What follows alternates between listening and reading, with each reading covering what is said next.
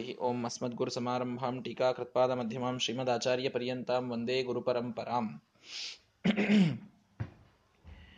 ಶ್ರೀ ಗುರುಭ್ಯೋ ನಮಃ, ಹರಿ ಓಂ. ಮೂರು ದಿನಗಳ ಕಾಲ ರಾಯರ ಆರಾಧನಾಂಗವಾಗಿ ಬೇರೆ ಕಡೆಗೆ ಉಪನ್ಯಾಸ ಇದ್ದ ಕಾರಣ ಪಾಠವನ್ನು ಹೇಳಲಾಗಿಲ್ಲ. ಈ ಹಿಂದಿನ ಪಾಠದಲ್ಲಿ ಏನು ಬಂದಿತ್ತು ಅಂತ ಸ್ವಲ್ಪ ನೆನಪು ಮಾಡಿಕೊಂಡು ಮುಂದಿನ ಪಾಠಕ್ಕೆ ಹೋಗೋಣ. ಭಗವಂತನ ಗುಣಗಳು ಅವನಿಂದ ಅಭಿನ್ನ ಇತ್ಯಾದಿಗಳೆಲ್ಲ ಹೇಳಿ, ತಾರತಮ್ಯವನ್ನ ಹೇಳಿ ಯಾರೂ ಕೂಡ ಅವನ ಸಾಮ್ಯವನ್ನ ಪಡೆಯಲಿಕ್ಕೆ ಸಾಧ್ಯ ಇಲ್ಲ ಅಂತ ಹೇಳಿ, ಆ ಭಗವಂತನೇ ಈ ಸೃಷ್ಟಿ ಸ್ಥಿತಿ ಲಯಗಳನ್ನು ಮಾಡ್ತಾ ಇರ್ತಾನೆ ಅಂತ ಹೇಳಿದಾಗ, ಸರಿ, ಎಲ್ಲ ಸೃಷ್ಟಿಯನ್ನ ಭಗವಂತ ಮಾಡಿದಾಗ ಏನು ಜೀವರು ಬರ್ತಾರೋ, ಅವರು ಮೋಕ್ಷಕ್ಕೆ ಹೋಗ್ತಾ ಹೋಗ್ತಾ ಹೋಗ್ತಾರೆ, ಆಗ ಇದು ಮುಗೀತದಲ್ಲ. ಈ ಪ್ರಕ್ರಿಯೆ ಒಂದು ಕಡೆಗೆ ನಿಲ್ತದೆ ಎಂಡ್ ಆಗ್ತದೆ ಅನ್ನುವಂತಹ ಒಂದು ಪ್ರಶ್ನೆಯನ್ನ ಪರವಾದಿಯು ಕೇಳಿದ್ದಾನೆ. ಅಥವಾ ಆ ಒಂದು ಪ್ರಶ್ನೆಯನ್ನು ಮಾಡಿಕೊಂಡು ಆಚಾರ್ಯರು ಉತ್ತರ ಕೊಡ್ತಾ ಇದ್ದಾರೆ. ಏನು? ಇದು ಎಲ್ಲಿಯೋ ಒಂದು ಕಡೆಗೆ ಇದು ಮುಗೀತದ? ಯಾಕೆ ಅಂತಂದ್ರೆ ಸೋಸ್ತಾ ಹೋದಂತೆ ಕೊನೆಗದು ಮುಗಿ ಮುಗಿಯಬೇಕಲ್ಲ ಅಂತ. ಅದಕ್ಕೊಂದು ಉತ್ತರವನ್ನ ಆಚಾರ್ಯರು ಹೇಳಿದ್ರು, ಯಥೈವ ಕಾಲನಿಯಮ ಇದು ಕಾಲನಿಯಮ ಇದು ಅನಂತ ಕಾಲದವರೆಗೆ ಹೀಗೆ ಇದೆ. ಹೇಗೆ ಅಂತಂದ್ರೆ ಜೀವರ, ಅನಂತ ಜೀವರೇನಿದ್ದಾರೆ, ಅವರದು ಒಂದು ಗಣ ಇದೆ. ಆ ಗಣ ಮುಗಿಬೇಕಂದ್ರೆ ಎಷ್ಟೋ ಎಷ್ಟೋ ಎಷ್ಟೋ ಸೃಷ್ಟಿಗಳಾಗಬೇಕು. ಹಾಗೆ ಗಣಗಳೇ ಅನಂತವಾಗಿವೆ. ಅದರಿಂದ ಎಂದಿಗೂ ಮುಗಿಯೋದೇ ಇಲ್ಲ. ಪರಮಾಣು ಅಂಗುಷ್ಟ ಪ್ರದೇಶವೇ ಅನಂತ ಜೀವರಾಶಯ. ಅಥವಾ ಪರಮಾಣು ಪ್ರದೇಶವೇ ಅನಂತ ಜೀವರಾಶಯ. ಸಣ್ಣ ಪ್ರದೇಶದೊಳಗೂ ಅನಂತ ಜೀವರಾಶಿಗಳಿರುವಷ್ಟರ ಮಟ್ಟಿಗೆ ಸೂಕ್ಷ್ಮ ಇದೆ ಜೀವರಾಶಿಗಳು. ಹಾಗಾಗಿ ಅನಂತ ಅನಂತ ಜೀವರಾಶಿಗಳಿದ್ದಾರೆ. ಅಂದಮೇಲೆ ಈ ಒಂದು ಪ್ರಕ್ರಿಯೆ ಇದು ನಿಲ್ಲೋದೇ ಇಲ್ಲ. ಆದ್ದರಿಂದ ಇದು ಅನಾದಿನಿತ್ಯವಾದಂತಹ ಒಂದು ಭಗವಂತನ ಈ ಲೀಲಾ ಇದು ನಡೆದಿರುತ್ತದೆ ಅಂತ ಶ್ರೀಮದಾಚಾರ್ಯರ ಅಭಿಪ್ರಾಯವನ್ನು ತಿಳಿಸಿದರು. ಹೀಗೆ ಹೇಳಿ ಇನ್ನೊಂದು ತತ್ವವನ್ನು ಶ್ರೀಮದಾಚಾರ್ಯ ತಿಳಿಸ್ತಾ ಇದ್ದಾರೆ. ಏತೈಹಿ ಸುರಾದಿಭಿಹಿ ಈ ಏನು ಅದ್ಭುತವಾದ ದೇವತೆಗಳಿದ್ದಾರಲ್ಲ, ಎಲ್ಲರೂ ಅತಿ ಪ್ರತಿಭಾದಿಯುಕ್ತೈಹಿ ಒಬ್ಬರಿಗಿಂತಲೂ ಒಬ್ಬರು ಮಹಾಪ್ರತಿಭೆಯನ್ನು ಉಳ್ಳಂಥವರು. ಭಾರೀ ಪ್ರತಿಭೆ ಒಬ್ಬರಿಗಿಂತಲೂ ಒಬ್ಬರಿಗೆ ನೋಡಿ, ಒಬ್ಬ ದೇವತೆಯ ಒಂದು ಸ್ಮರಣೆಯನ್ನು ಮಾಡಬೇಕು ಅಂದ್ರೆ ಎಷ್ಟು ಅವರಲ್ಲಿ ಪ್ರತಿಭೆ ಇದೆ. ಒಬ್ಬ ಸೂರ್ಯ ಏನು ಇಡೀ ಜಗತ್ತನ್ನು ಬೆಳಗುತ್ತಾನೆ, ಪ್ರತಿಯೊಬ್ಬರ ಕಣ್ಣಿನೊಳಗಿದ್ದುಕೊಂಡು ನಿಯಮನ ಮಾಡಿ ಎಲ್ಲರಿಂದ ನೋಡುವಂತೆ ಪ್ರೇರಣೆ ಮಾಡ್ತಾನೆ, ಪ್ರತಿಯೊಂದರಲ್ಲಿ ಸಸಿಯಲ್ಲಿ ತನ್ನ ಬೆಳಕಿನಿಂದ ಅದರ ಆಹಾರವನ್ನ ತಾನು ಮಾಡಿಕೊಡ್ತಾನೆ. ಸೂರ್ಯನ ಬೆಳಕಿಲ್ಲದೆ ಸಸಿಗಳ ಆಹಾರವನ್ನ ತಿನ್ನಲಿಕ್ಕಾಗುವುದಿಲ್ಲ ಆಹಾರವನ್ನ ತಾವು ತಯಾರು ಮಾಡಿಕೊಳ್ಳಲಿಕ್ಕಾಗುವುದಿಲ್ಲ ನಮಗೆ ಏನೋ ಒಂದು ವಿಟಾಮಿನ್ ಅನ್ನು ಕೊಡ್ತಾನೆ, ಏನೆಲ್ಲ ಇದೆ. ಒಬ್ಬ ಸೂರ್ಯದೇವನ ಒಂದು ಅದ್ಭುತವಾದಂತಹ ಪ್ರತಿಭೆ ದೊಡ್ಡದಾಗಿದೆ. ಒಬ್ಬ ಸೂರ್ಯನೋ, ಒಬ್ಬ ಚಂದ್ರನೋ ಎಷ್ಟು ಕೋಟಿ ದೇವತೆಗಳಿದ್ದಾರೆ. ಒಬ್ಬರಿಗಿಂತಲೂ ಒಬ್ಬರು ಮಹಾನುಭಾವರು. ಗರುಡನನ್ನು ನೋಡಿದರೆ ವಾಹತ್ವ ಉತ್ತಮ ಜವಹ. ಏನ್ ಭಗವಂತನನ್ನ ತನ್ನ ಮೇಲೆ ಕೂಡಿಸಿಕೊಂಡು ಅಡ್ಡಾಡ್ತಾರೆ ಗರುಡ ದೇವರು ಉತ್ತಮವಾದ ವೇಗ ಇದೆ. ಶೇಷದೇವರು ಸಾವಿರ ಹೆಡೆಗಳಿವೆ. ಇಡೀಯಾದ ಬ್ರಹ್ಮಾಂಡವನ್ನ ತಮ್ಮ ತಲೆಯ ಮೇಲೆ ಒಂದು ಸಾಸಿವೆ ಕಾಳಿನಂತೆ ಧಾರಣ ಮಾಡಿದ್ದಾರಂತೆ. ದೊಡ್ಡದಾದ ಬ್ರಹ್ಮಾಂಡ ಶೇಷದೇವರ ತಲೆ ಮೇಲೆ ಹೇಗೆ ಕಾಣುತ್ತದೆ ಅಂದ್ರೆ ಒಂದು ಸಾಸಿವೆ ಕಾಳಿಟ್ಟಂತ ಕಾಣ್ತದಂತೆ ಅಷ್ಟು ಶಕ್ತಿ ಶೇಷದೇವರಿಗೆ. ಇನ್ನು ವಾಯುದೇವರ ಶಕ್ತಿ ಎಷ್ಟು ಅಚಿಂತ್ಯ. ಅದ್ಭುತವಾದಂತಹ ಬಲ. ಲಕ್ಷ್ಮೀದೇವಿಗಂತೂ ಎಂಥ ದೊಡ್ಡದಾದಂತಹ ಶಕ್ತಿ. ಎಲ್ಲಾ ದೇವತೆಗಳಿಗೆ ತಮ್ಮ ತಮ್ಮ ಸ್ಥಾನದಲ್ಲಿ ಇರುವಂತೆ ಮಾಡುವವಳು ಕೇವಲ ಲಕ್ಷ್ಮೀದೇವಿ ತನ್ನ ಕಣ್ಸನ್ನೆಯಿಂದ. ಇಂಥ ಮಹಾಮಹಾ ಪ್ರತಿಭಾದಿಗಳಿಂದ ಕೂಡಿದಂತಹ ದೇವತೆಗಳು ಯುಕ್ತೈ ಸಹೈವ ಎಲ್ಲರೂ ಕೂಡಿಕೊಂಡು ಸತತಂ ಪ್ರವಿಚಿಂತಯದ್ಬಿಹಿ ಸದಾ ಭಗವಂತನ ಬಗ್ಗೆನೇ ಚಿಂತನಾ ಮಾಡ್ತಾ ಕೂತರೂ ಕೂಡ ಪೂರ್ತೇ ಅಚಿಂತ್ಯ ಮಹಿಮಃ. ಅವರಿಗೂ ಕೂಡ ಅವನ ಮಹಿಮೆಯನ್ನ ಚಿಂತನ ಮಾಡಿ ಮುಗಿಸ್ಲಿಕ್ಕೆ ಸಾಧ್ಯ ಆಗಲಿಲ್ಲ. ಅಂತಹ ಪರಾತ್ಮ ನಾರಾಯಣ. ಅಂಥದ್ದು ಆ ಭಗವಂತನ ಶ್ರೇಷ್ಠತೆ ಅಂತ ತಿಳಿಯಿರಿ. ಶ್ರೀಮದಾಚಾರ್ಯ ಹೇಳ್ತಾ ಇದ್ದಾರೆ, ಭಗವಂತ ಎಷ್ಟು ಅಚಿಂತ್ಯ ಅಂದ್ರೆ, ಏ, ನಮಗ್ ತಿಳಿಯುವುದಿಲ್ಲ ಬಿಡ್ರಿ, ನಿಮಗ್ ತಿಳಿಯುವುದೇನು ಅಂತು ನಿಮಗೆ ಏನೂನೇ ತಿಳಿಯುವುದಿಲ್ಲ ಅಂತಂತಾರೆ ಶ್ರೀಮದಾಚಾರ್ಯರು. ನಿಮಗೇನೂ ತಿಳಿಯೋದು ಸಾಧ್ಯನೇ ಇಲ್ಲ. ಎಲ್ಲಾ ದೇವತೆಗಳು, ಅದು ಅತಿ ಪ್ರತಿಭಾಯುಕ್ತರಾದ ದೇವತೆಗಳು. ಒಬ್ಬೊಬ್ಬ ದೇವತೆಯ ಪ್ರತಿಭೆ ಅದು ಅಚಿಂತೆ ನಿಮಗೆ. ನಮಗೆ ನಮ್ಮ ಗುರುಗಳು, ಮಹಾನುಭಾವರು, ಅವ್ರು ಎಂಥವ್ರು ಅಂತ ತಿಳ್ಕೊಳ್ಳಿಕ್ಕೆ ಯೋಗ್ಯತಾ ಇಲ್ಲ. ಇನ್ನು ದೇವತೆಗಳದಂತೂ ಪ್ರಶ್ನೆನೇ ಇಲ್ಲ. ಅಂತಹ ಎಲ್ಲಾ ದೇವತೆಗಳು, ಲಕ್ಷ್ಮಿಯನ್ನ ಆರಂಭ ಮಾಡಿಕೊಂಡು ಎಲ್ಲಾ ದೇವತೆಗಳು ಕೂಡ ಏಕಕಾಲಕ್ಕೆ ಕುಳಿತು ವಿಚಾರ ಮಾಡಿ ಮುಗಿಸ್ತೇವೆ. ಇವತ್ತು ನಿರ್ಣಯ ಮಾಡಿ ಹೇಳೋಣ್ರಿ. ಹಂಗೆ ಹೇಳೋದು ಬೇಡ. ಏನಿದ್ದಾನ್ ದೇವರಂತ ತಿಳ್ಕೊಂಡೇ ಹೇಳೋಣ ಅಂತ ಎಲ್ಲಾ ದೇವತೆಗಳು ಕೂತರು ಕೂಡ ಎಲ್ಲರೂ ಕೂಡಿ ವಿಚಾರ ಮಾಡಿದರೂ ಅವನ ಮಹಿಮೆ ಇದು ಅಚಿಂತ್ಯವಾಗಿ ಉಳಿಯಿತು ಅನ್ನೋದೇ ಅವನ ಶ್ರೇಷ್ಠತೆ ಅಂತ ತಿಳಿಯಿರಿ. ನೋಡಿ, ಶ್ರೀಮದಾಚಾರ್ಯರು ಭಗವಂತನ ಅಚಿಂತ್ಯ ಎಂಬ ಗುಣವನ್ನ ಎಷ್ಟು ವಿಸ್ತಾರವಾಗಿ ಹೇಳ್ತಾರೆ. ನಾವು ಅಚಿಂತ್ಯ ಅಚಿಂತ್ಯ. ಅವನನ್ನು ಚಿಂತನೆ ಮಾಡ್ಲಿಕ್ಕೆ ಆಗುದಿಲ್ಲ ಮುಗಿದೋತ್ ಭಾಳ ಚಲೋ ಆಯ್ತ್ರಿ. ನಾವು ಅದಕ್ಕೆ ಹೇಳ್ತೀವ್ರಿ ಬಹಳ ಶಾಸ್ತ್ರ ಅದೆಲ್ಲ ಓದ್ಬೇಡ್ರಿ, ಅವನ್ ಚಿಂತೆ ಮಾಡ್ಲಿಕ್ಕೆ ಆಗುದಿಲ್ಲ ಅವನನ್ನ. ಅವನನ್ನ ಅನುಸಂಧಾನಕ್ಕೆ ಪೂರ್ಣ ತರ್ಕೊಳಿಕ್ ಆಗುದಿಲ್ಲ ಅಂತಂದ್ಮೇಲೆ ಶಾಸ್ತ್ರ ಕೇಳಬೇಕೆ ಯಾಕೆ? ಹಿಂಗ್ ಮಾತಾಡ್ತೀವ್ರಿ ನಾವು. ಆದರೆ ಹಾಗಲ್ಲ. ಭಗವಂತ, ನಾವು ನಮ್ಮ ಯೋಗ್ಯತಾನುಸಾರವಾಗಿ ತಿಳ್ಕೊಳ್ಳೇಬೇಕು ಆದರೆ ಅವನು ತಿಳ್ಕೊಂಡು ಮುಗಿಸ್ತೇನೆ ಅನ್ನೋದು ಯಾರಿಗೂ ಸಾಧ್ಯ ಇಲ್ಲ ಅನ್ನೋ ಅಭಿಪ್ರಾಯದಲ್ಲಿ ಹೇಳಿದ್ದಷ್ಟೇ. ನಾವು ಮುಗಿಸ್ತೀವಿ, ದೇವರ ಗುಣಗಳನ್ನು ತಿಳ್ಕೊಂಡು ಮುಗಿಸ್ತೀವಿ ಅನ್ನೋದು ಸಾಧ್ಯ ಇಲ್ಲ. ಆದ್ದರಿಂದ ಎಲ್ಲ ದೇವತೆಗಳು ಕೂಡಿ ಏಕಕಾಲಕ್ಕೆ ವಿಚಾರ ಮಾಡಿದರೂ ಭಗವಂತನ ಅಚಿಂತ್ಯವಾದ ಮಹಿಮೆ ಇದು ಮುಗಿಯಲು ಸಾಧ್ಯವಿಲ್ಲ. ಅಂದಮೇಲೆ ಅಸ್ಯ ಗುಣ ವಿಸ್ತೃತಿ ಅನ್ಯಗಾತ್ವ ಅಂದಮೇಲೆ ಅಂತಹ ಅನಂತ ಗುಣಗಳು ಇನ್ಯಾರಲ್ಲಿ ಬರಲಿಕ್ಕೆ ಸಾಧ್ಯ ಇವೆ ಅಂತ ಶ್ರೀಮದಾಚಾರ್ಯ ಕೇಳ್ತಾರೆ ಅಂದ್ರೆ ಅವರಿಗೆ ಮುಖ್ಯವಾಗಿ ಏನು ಹೇಳಬೇಕಾಗಿದೆ? ಯಾವ ದೇವತೆ ದೇವರಿಗೆ ಸಮಾನನಾಗ್ತಾನೆ ಹೇಳಿ. ಬಹಳ ಮತಗಳಲ್ಲಿ ಬ್ರಹ್ಮ, ವಿಷ್ಣು, ಮಹೇಶ್ವರರು ಸಮಾನರು ಅನ್ನುವಂಥ ಅಭಿಪ್ರಾಯ ಇದೆ. ಅಥವಾ ಎಲ್ಲಾ ದೇವತೆಗಳು ಸಮಾನರೇ ಅಂತ ಬಹಳ ಜನ ಕೇಳಿ, ಹೇಳ್ತಾ ಇರ್ತಾರೆ. ಏ, ಆ ದೇವತೆ, ಈ ದೇವತೆ ಅಂತ ಮಾಡಬಾರ್ದ್ರಿ. ಎಲ್ಲಾ ದೇವತೆಗಳು ನಮಗೆ ಪೂಜ್ಯರೇ, ಎಲ್ಲರೂ ಸಮಾನರೇ. ಎಲ್ಲರೂ ಪೂಜ್ಯರೇ ಅನ್ನೋದು ಸರಿ. ಎಲ್ಲರೂ ಸಮಾನವಾಗಿ ಪೂಜ್ಯರು ಅನ್ನೋದು ತಪ್ಪು. ಯಾಕೆ? ಅವರವರಲ್ಲಿದ್ದು ಭಗವಂತನೇ ಪ್ರೇರಣಾ ಮಾಡಿ ಅವರಿಂದ ಫಲ ಕೊಡಿಸಬೇಕಾದಾಗ ಅವರು ಭಗವಂತನಿಗೆ ಸಮಾನರು ಹೇಗಾಗ್ತಾರೆ? ಅವರೇ ಕುಳಿತು ಭಗವಂತನ ಗುಣಗಳನ್ನು ಚಿಂತನ ಮಾಡಬೇಕಾದಾಗ ಯಾವ ರುದ್ರದೇವರ ಬಗ್ಗೆ ಹೇಳ್ತೀರಿ? ಅದೇ ರುದ್ರದೇವರೇ ಭಗವಂತನನ್ನ ರಾಮ, ರಾಮೇತಿ ರಾಮೇತಿ, ರಮೇ, ರಾಮೇ, ಮನೋರಮೆ, ಸಹಸ್ರನಾಮ ತತ್ತುಲ್ಯಂ, ರಾಮನಾಮ ವರಾನನೆ ಅಂತ ಹೇಳ್ತಾ ಆ ತಮ್ಮ ಪಾರ್ವತೀ ದೇವಿಗೆ ರಾಮ ರಾಮ ರಾಮ ಅಂತ ಹೇಳ್ತಾ ಇರು. ನನ್ನ ಮನಸ್ಸು ಕೇವಲ ಆ ರಾಮನ ಧ್ಯಾನದೊಳಗೆ ರಥರಾಗಿರ್ತದೆ ಅಂತ ರುದ್ರದೇವರು ಹೇಳ್ತಾ ಇದ್ದಾರೆ.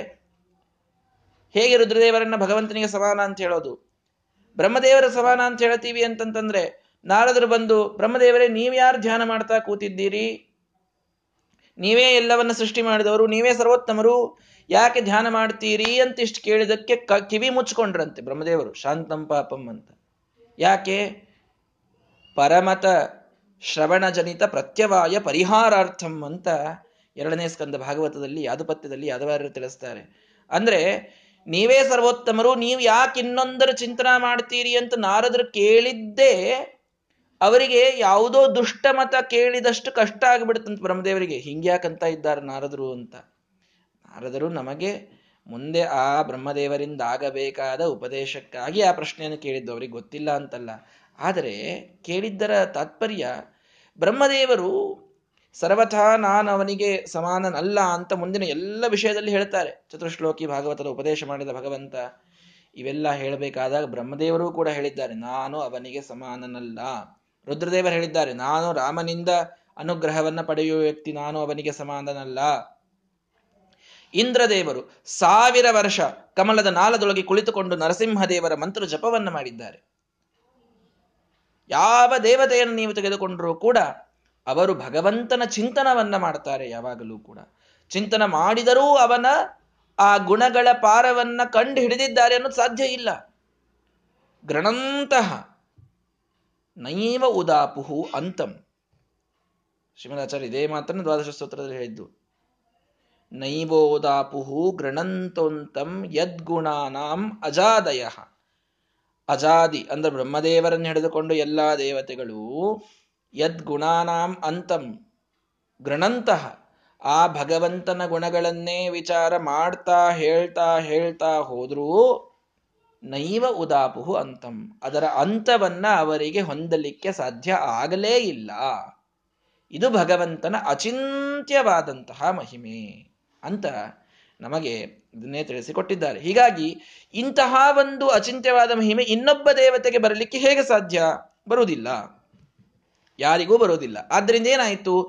ಸಾಮ್ಯಂ ನ ಚಾಸ್ಯ ಪರಮೇನ ಚಕೇನ ಕೇನ ಚಾಪ್ಯಂ ಮುಕ್ತೇನ ಚ ಕ್ವಚಿದತಸ್ತ್ವಭಿಧಾ ಕುತೋಸ್ಯ ಪ್ರಾಪ್ಯೇತ ಚೇತನಗಣೈ ಸತತ ಅಸ್ವತಂತ್ರೈ ನಿತ್ಯಸ್ವತಂತ್ರ ವಪುಷ ಪರಮಾತ್ಪರಸ್ಯ.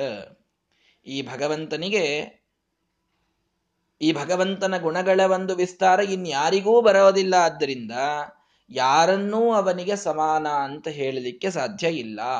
ಇನ್ನು, ಅಲ್ಲ, ನಾವು ಇಲ್ಲಿ ಮುಕ್, ಇಲ್ಲಿ ಇದ್ದಂತಹವ್ರ ಬಗ್ಗೆ ಹೇಳ್ತಾ ಇದ್ದೀವಿ. ಮುಕ್ತರಾದವರು ಆಗಿರಬಹುದಲ್ಲ ಅಂತಂದ್ರೆ ಅದೂ ಸಾಧ್ಯ ಇಲ್ಲ. ಯಾಕೆ? ಬ್ರಹ್ಮಾದಿ ದೇವತೆಗಳು ಕೂಡ ಅವನ ವಿಚಾರ ಮಾಡಿದಾಗಲೂ ಅವನನ್ನ ಪಡೆದಿಲ್ಲ. ಅವನ ಗುಣಗಳ ಅಂತವನ್ನ ಪಡೆದಿಲ್ಲ. ಅಂದ್ರೆ ಅವನ ಗುಣಗಳು ಅನಂತವಾಗಿ ಉಳಿಯೋದು. ಆದರೆ ಅವರು ತಮ್ಮ ಸಾಧನ ಮಾಡ್ಕೊಂಡು ಮೋಕ್ಷಕ್ಕೆ ಹೋಗಿದ್ದಾರೆ ಅಂತಂದ್ರೆ ಅನಂತವನ್ನ ತಿಳಿಯದೇನೆ ಹೋಗಿದ್ದಾರೆ ಅಂತ ಅರ್ಥ. ತಿಳಿಯದೇ ಹೋದವರು ಅವನೊಂದಿಗೆ ತಾವು ಸಮಾನರು ಹೇಗಾಗ್ತಾರೆ? ಅವರಿಗೆ ತಿಳಿದೇ ಇಲ್ಲ ಅವನ ಗುಣಗಳು ಎಷ್ಟು ಅಂತ ಅನ್ನೋದಿನ್ನು ಮುಕ್ತರಾದ ಮೇಲೂ ಕೂಡ ಭಗವಂತ ಅವರಿಗೆ ಅಚಿಂತ್ಯನಾಗಿಯೇ ಉಳಿದಿದ್ದಾನೆ. ತಮ್ಮ ಯೋಗ್ಯತೆಯ ಸಾಧನೆ ಆಯಿತು ಅಂತ ಮೋಕ್ಷಕ್ಕೆ ಹೋಗಿದ್ದಷ್ಟೇ. ದೇವರನ್ನ ಪರಿಪೂರ್ಣವಾಗಿ ತಿಳಿದುಕೊಂಡ್ವಿ ಅಂತ ಮೋಕ್ಷಕ್ಕೆ ಹೋದವರು ಯಾರೂ ಇಲ್ಲ. ಇದನ್ನ ಅರ್ಥ ಮಾಡ್ಕೊಳ್ರಿ. ಮೋಕ್ಷಕ್ಕೆ ಹೋಗುವುದು ಅಂತಂದ್ರೆ ದೇವರನ್ನ ಪರಿಪೂರ್ಣವಾಗಿ ತಿಳ್ಕೊಳ್ಳುವುದು ಅಂತಲ್ಲ. ನಮ್ಮ ಯೋಗ್ಯತಾಕ್ಕೆ ಎಷ್ಟು ಸಾಧ್ಯನೋ ಅಷ್ಟು ದೇವರನ್ನ ತಿಳ್ಕೊಳ್ಳೋದು ಅಂತ ಅರ್ಥ. ಇಷ್ಟೇ ಅದರ ಅರ್ಥ. ದೇವರನ್ನ ಪರಿಪೂರ್ಣವಾಗಿ ತಿಳಿದುಕೊಂಡ್ರೆ ಮೋಕ್ಷ ಅಂತ ಆಗ್ಬಿಡ್ತು ಅಂದ್ರೆ ಯಾರಿಗೂ ಮೋಕ್ಷ ಇಲ್ಲ ಆಮೇಲೆ. ಯಾಕಂದ್ರೆ ಯಾರೋ ನನ್ನ ಪೂರ್ಣ ತಿಳ್ಕೊಳ್ಳಿಕ್ ಹಾಗಾಗಿ ತಮ್ಮ ತಮ್ಮ ಸಾಧನೆಯನ್ನು ಮುಗಿಸ್ಕೊಂಡು ಎಲ್ಲರೂ ಮೋಕ್ಷಕ್ಕೆ ಹೋಗಿದ್ದು ಆ ಮುಕ್ತರೂ ಕೂಡ ಭಗವಂತನ ಸಾಮ್ಯವನ್ನ ಪಡೆಯಲಿಕ್ಕೆ ಆಗುವುದಿಲ್ಲ. ಎಂದಿಗೂ ಸಾಧ್ಯವಿಲ್ಲ. ಅವನ ಸಮಾನರೇ ಯಾರೂ ಇಲ್ಲ ಅಂತಂದ ಮೇಲೆ ಶ್ರೀಮದಾಚಾರ್ಯ ಕೇಳ್ತಾರೆ ಅಭಿದಾ ಕುತೋಸ್ಯ ಇನ್ನು ಅವನಿಂದ ಅಭಿನ್ನರು ಅಂತಂತಾರಲ್ಲ, ಅವರಿಗೆ ಏನು ಹೇಳೋದು? ಭಗವಂತನ ಈ ಅನಂತ ಗುಣಗಳ ಸಾಮ್ಯವನ್ನೇ ಒಬ್ಬ ದೇವತೆಯೂ ಪಡೆಯದಾದ ಮೇಲೆ ಅವನಿಂದ ಅವರ ಅಭಿನ್ನ, ಎಲ್ಲಾ ಜೀವರೂ ಭಗವಂತನಿಂದ ಅಭಿನ್ನ. ಎಲ್ಲರೂ ಒಂದೇ ಅಂತ ಹೇಳಿಬಿಟ್ರೆ ಎಂಥ ಮೋಸ ಇದು ಜಗತ್ತಿಗೆ ಮಾಡಿದಂತೆ.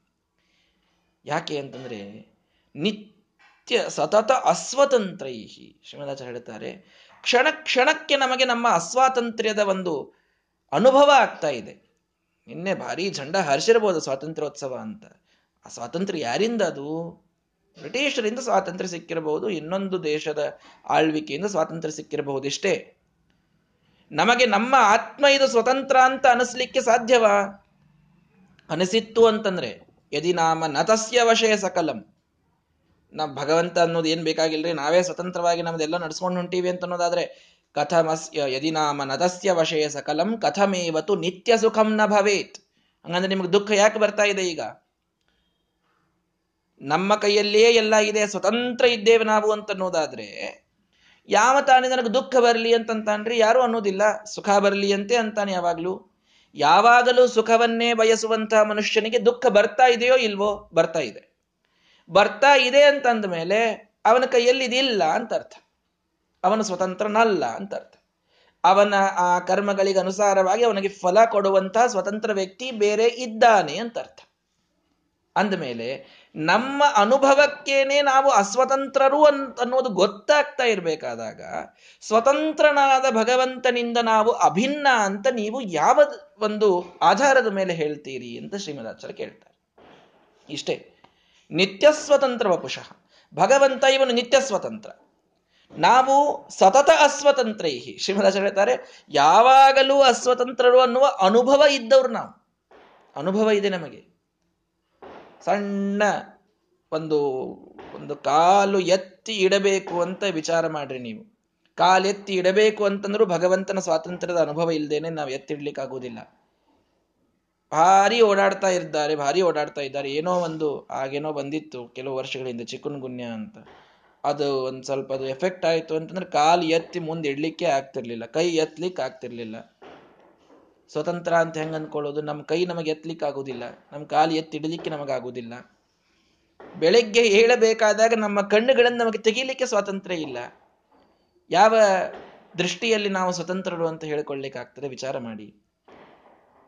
ಅಥವಾ ಸ್ವತಂತ್ರರೇ ಇದ್ವಿ ಅಂತಂದ್ರೆ, ಎಲ್ಲ ನಾವು ತಿಳಿದುಕೊಂಡು ನಮ್ಮ ತಿಳುವಳಿಕೆ ಮೇಲೆ ಮಾಡ್ತಾ ಇದ್ವಿ ಅಂತಂದ್ರೆ, ಮಲಗಿದಾಗ ಶ್ವಾಸೋಚ್ಛ್ವಾಸ ಹೇಗೆ ಮಾಡ್ತಾ ಇದ್ದೀರಿ ಎಲ್ಲರೂ ಕೂಡ?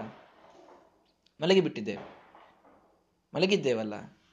ಮಲಗಿದಾಗ ಮತ್ತೆ ನಮಗೆ ಗೊತ್ತಾಗ್ತಾ ಇದೆಯಾ? ನಾವು ಶ್ವಾಸೋಚ್ಛ್ವಾಸವನ್ನು ಮಾಡ್ತಾ ಇದ್ದೀವಿ ಅನ್ನೋದು ಗೊತ್ತಾಗ್ತಾ ಇದೆಯಾ? ಇಲ್ಲ. ಆದರೆ ಶ್ವಾಸೋಚ್ಛ್ವಾಸ ನಿಂತಿದೆಯಾ? ನಿಂತರೆ ಬೆಳಗ್ಗೆ ಹೇಳೋದಿಲ್ಲ ನಡೆದಿದೆ ಶ್ವಾಸೋಚ್ಛ್ವಾಸ. ಹೇಗೆ ನಡೆದಿದೆ ಮತ್ತೆ? ನಮ್ಮ ಕೈಯಲ್ಲಿದೆಯಾ ನಮ್ಮ ಶ್ವಾಸೋಚ್ಛ್ವಾಸ? ಇದ್ದರೆ ನಾವು ಬುದ್ಧಿಪೂರ್ವಕ ಮಾಡ್ತಾ ಇದ್ವಲ್ಲ, ಹೀಗೆ ಶ್ವಾಸ ತೆಗೆದುಕೊಳ್ಳಬೇಕು ಅಂತ. ಮತ್ತೆ ಉಚ್ಛ್ವಾಸ ಬಿಡಬೇಕು. ರಾತ್ರಿ ಎರಡು ಗಂಟೆಗೆ ಯಾರಿದನ್ನು ವಿಚಾರ ಮಾಡ್ತಾ ಇದ್ದೀರಿ ಮಲಗಿದಾಗ? ಯಾರು ಮಾಡ್ತಾ ಇಲ್ಲ. ತಾನ ನಡೆದಿದೆ ಅದಷ್ಟೇ ನಾವೇನೂ ಮಾಡದೆಯೂ ನಡೆದಿದೆ. ಅಂದ ಮೇಲೆ ಅದು ನಮ್ಮ ಕೈಯಲ್ಲಿಲ್ಲ. ನಮ್ಮ ಶ್ವಾಸ ನಮ್ಮ ಕೈಯಲ್ಲಿಲ್ಲ. ಯಾವಾಗ ನಿಲ್ತದೆ ಗೊತ್ತಿಲ್ಲ. ಎಷ್ಟು ಅಸನ್ ಅಸ್ವತಂತ್ರರಾಗಿದ್ದೇವೆ. ಇಂಥ ಅಸ್ವತಂತ್ರರಾದ ನಾವು ಭಗವಂತ, ಸ್ವತಂತ್ರನಾದ ಭಗವಂತನಿಗೆ ನಾವು ಅವನು ಒಂದೇ ಅಂತ ಹೇಳಿಬಿಡೋದು ಎಂಥ ದೊಡ್ಡ ಸಾಹಸ ಆಗ್ತದೆ. ಕುತಸ್ತ್ವಭಿದ ಎಲ್ಲಿಯಿಂದ ಬರ್ತದೆ ಈ ಧೈರ್ಯ ಅಂತಂತಾರೆ ಶ್ರೀಮದಾಚಾರ್ಯ ಎಲ್ಲಿಯಿಂದ ಅಭಿನ್ನ ಅಂತ ಹೇಳ್ತೀರಿ? ಸತತವಾಗಿ ಅಸ್ವತಂತ್ರರು ಅನ್ನುವ ಅನುಭವ ಬರ್ತಾ ಇದೆ. ಭಗವಂತ ಸ್ವತಂತ್ರ ಅನ್ನೋದನ್ನು ವೇದಗಳು ಸಾರಿ ಸಾರಿ ಹೇಳ್ತಾ ಇವೆ. ಯಾವ ಒಂದು ಆಧಾರದ ಮೇಲೆ ನಾವಿಬ್ಬರು ಅಭಿನ್ನ ಅಂತ ಹೇಳೋದು ಪರಮಾತ್ಪರಸ್ಯ. ಶ್ರೇಷ್ಠರಾದ ದೇವತೆಗಳಿಗಿಂತಲೂ ಶ್ರೇಷ್ಠನಾದ ಭಗವಂತನಿಗೆ ಅಭೇದ ಅಂತ ಹೇಳೋದು ಇದು ಬಹಳ ದೊಡ್ಡ ಧೈರ್ಯ. ಮಾಡಬೇಡಿ ಇದನ್ನ ಅಂತ ಶ್ರೀಮದಾಚಾರ್ಯ ಹೇಳ್ತಾರೆ. ಇದು ನೀವು ಹೇಳಲಿಗತ್ತೀರಿ ಅಂತ ನಾನು ಹೇಳ್ತಾ ಇಲ್ಲೋ, ಅರ್ಥೋಯಮೇವ ನಿಖಿಲೈರಪಿ ವೇದ ವಾಕ್ಯೈಹಿ ನನ್ನದಲ್ಲ ಇದು. ಶ್ರೀಮದಾಚಾರ್ಯ ಹೇಳ್ತಾರೆ, ನಾನು ಹೇಳ್ತಾ ಇದ್ದೇನೆ, ಇಷ್ಟೆಲ್ಲ ಹೇಳಿದ್ರಲ್ಲ ಇಲ್ಲಿವರೆಗೆ. ಭಗವಂತ ಗುಣಪೂರ್ಣ, ಭಗವಂತ ಸ್ವತಂತ್ರ, ಭಗವಂತ ನಿರ್ದೋಷ, ಭಗವಂತ ಇವನು ಎಲ್ಲರನ್ನ ತಾನು ನಿಯಮನ ಮಾಡ್ತಾನೆ, ಸೃಷ್ಟಿಯಾದಿಗಳನ್ನ ಮಾಡ್ತಾನೆ. ನಾವು ಅಸ್ವತಂತ್ರರು, ಭಗವಂತನ ಗುಣಗಳು ಅವನಿಂದ ಭಿನ್ನ ಅಲ್ಲ.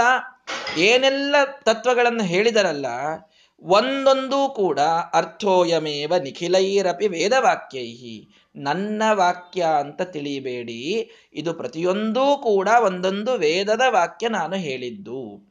ಇದೇ ನಿರ್ಣಯ ವೇದಗಳಲ್ಲಿ ಇದ್ದದ್ದು. ರಾಮಾಯಣೈ ರಾಮಾಯಣದಲ್ಲಿ ಬಂದಿದೆ, ಮಹಾಭಾರತದಲ್ಲಿ ಬಂದಿದೆ. ಸಹಿತ ಭಾರತ ಪಂಚರಾತ್ರೈಹಿ. ಭಾರತದಲ್ಲಿ, ಪಂಚರಾತ್ರದಲ್ಲಿ. ಅನ್ಯೈಷ್ಟ ಶಾಸ್ತ್ರವಚನೈಹಿ. ಇನ್ನುಳಿದ ಎಲ್ಲ ಪುರಾಣಗಳಲ್ಲಿ ಸಹ ತತ್ವ ಸೂತ್ರೈಹಿ ತತ್ವ ತತ್ವವನ್ನು ನಿರ್ಣಯಿಸುವಂತಹ ಬ್ರಹ್ಮಸೂತ್ರಗಳಲ್ಲೂ ಕೂಡ ನಾ ಹೇಳಿದಂತಹ ಸಿದ್ಧಾಂತ ಇದು ಪ್ರತಿಪಾದಿತವಾಗಿದೆ. ಸಹೃದಯಂ ಹರಿಣಾ ಸದೈವ, ಸದಾ ಭಗವಂತನೂ ಇದನ್ನೇ ಹೇಳಿದ್ದಾನೆ. ಭಗವಂತ ಅರ್ಥಾತ್ ವೇದವ್ಯಾಸ ದೇವರು ಕೂಡ ಇದೇ ಸಿದ್ಧಾಂತವನ್ನೇ ಹೇಳಿದ್ದಾರೆ. ವೇದವ್ಯಾಸರದು ಬೇರೆ ಸಿದ್ಧಾಂತ ಇತ್ತು ಶ್ರೀಮದಾಚಾರ್ಯರು ಬಂದ ಮೇಲೆ ಬೇರೆ ಆಯಿತು ಅಂತಿಲ್ಲ. ಅಥವಾ ವೇದವ್ಯಾಸರನ್ನ ಅರ್ಥ ಮಾಡ್ತೇವೆ ಅಂತ ಹೊರಟಂತಹ ಈ ಉಳಿದ ಎಲ್ಲಾ ಜನ ವೇದವ್ಯಾಸರ ಸರಿಯಾದ ಒಂದು ಹೃದಯವನ್ನ ತಿಳಿದುಕೊಂಡಿಲ್ಲ. ಹರಿರೇವ ಪರೋ ಹರಿರೇವ ಗುರುಹು. ಇದನ್ನ ಶ್ರೀಮದಾಚಾರ್ಯರು ಒಬ್ಬರೇ ಹೇಳಿದ್ದಾರೆ ಅಂತಿಲ್ಲ. ಅವದತ್ ಸ್ವಯಮೇವ ಹರಿಹಿ ಅಂತ ಹೇಳ್ತಾರೆ. ವೇದವ್ಯಾಸ ದೇವರೇ ಪಂಚರಾತ್ರಗಳಲ್ಲಿ ಅಥವಾ ಮಹಾಭಾರತದಲ್ಲಿ, ಪುರಾಣಗಳಲ್ಲಿ ಬ್ರಹ್ಮಸೂತ್ರಗಳಲ್ಲಿ ವಿಶೇಷವಾಗಿ ಹೇಳಿ ನಿರ್ಣಯ ಮಾಡಿದ್ದಾರೆ. ಅದನ್ನು ನಾನು ನಿಮಗೆ ಹೇಳ್ತಾ ಇದ್ದೇನೆ.